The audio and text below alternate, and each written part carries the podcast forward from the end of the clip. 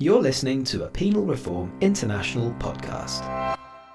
Tough on crime policies are often justified on the basis that putting people in prison for longer is what victims want and deserve.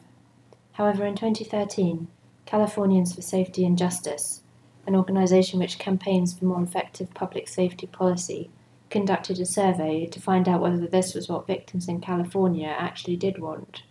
The results were surprising. In this expert blog for PRI, Lenore Anderson, the executive director of Californians for Safety and Justice, explains how crime survivors are uniting in California both to improve provision of trauma and recovery services for victims and to advocate for justice reform. Tough on crime has been tough on the United States.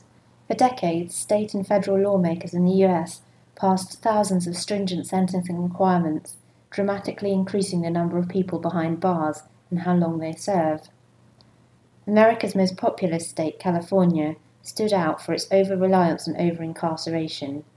In a seven year period in the late 1980s and early 1990s, Californian lawmakers, often with crime victim groups by their side, passed more than 1,000 new criminal laws, and voters passed tough lock 'em up measures like three strikes. The result was a five-fold increase in incarceration that forced the state to build 22 prisons over a 25 year period. Ironically, this approach to public safety policy is profoundly unsafe. First, California had the nation's highest recidivism rate, 70%, during the peak of this prison boom. Second, California and the federal government have spent billions of dollars annually on, on incarceration, draining resources for prevention, treatment, and trauma and support services. Fortunately, today there is growing political unity on the need to reform the criminal justice system in America. This is a critical development, but if this new push for reform fails to incorporate the experiences and voices of those most commonly impacted by crime, it won't lead to the breakthrough in public safety policy that we desperately need.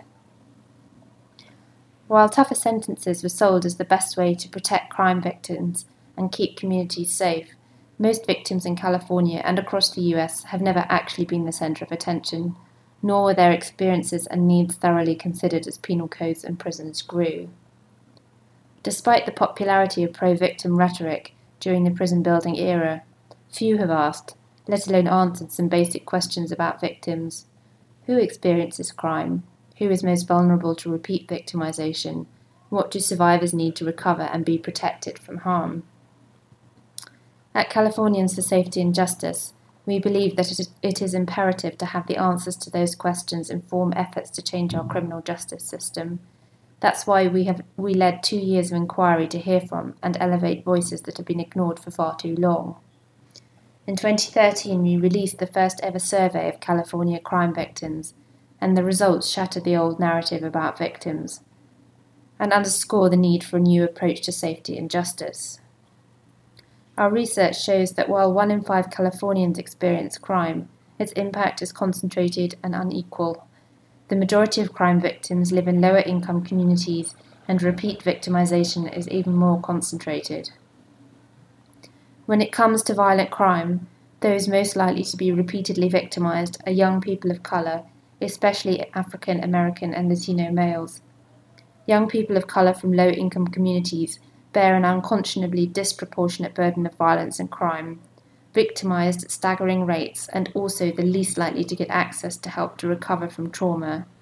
Most frequently victimized, least often supported. There is something terribly wrong with this picture. Overall, two out of three crime survivors reported being victimized more than once in the last five years. Many repeat victims have long histories of suffering multiple types of victimization, such as sexual exploitation, abuse, or community violence.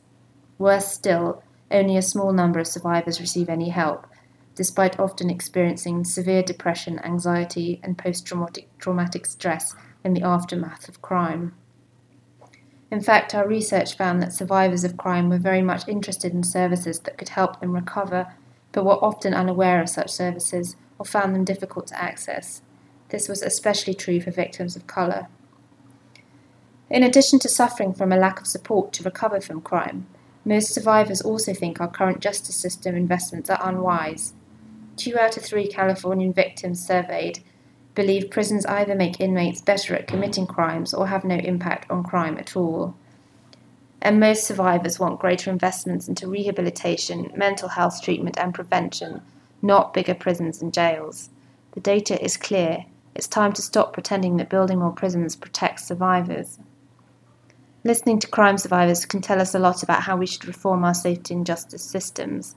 That's why, in 2013, we launched Crime Survivors for Safety and Justice, CSSJ, a program that conducts outreach to survivors of crime and gives them a voice in public policy. CSSJ has grown into a racially and geographically diverse network of 6,000 survivors with five regional chapters across California. A core part of its work is ensuring that the justice system prioritizes healing and makes trauma recovery services available to more people.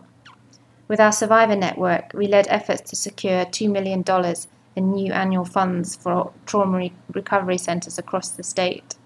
These centres offer rapid, comprehensive health and recovery treatment to victims of violent crime, all in one location, immediately after the traumatising event.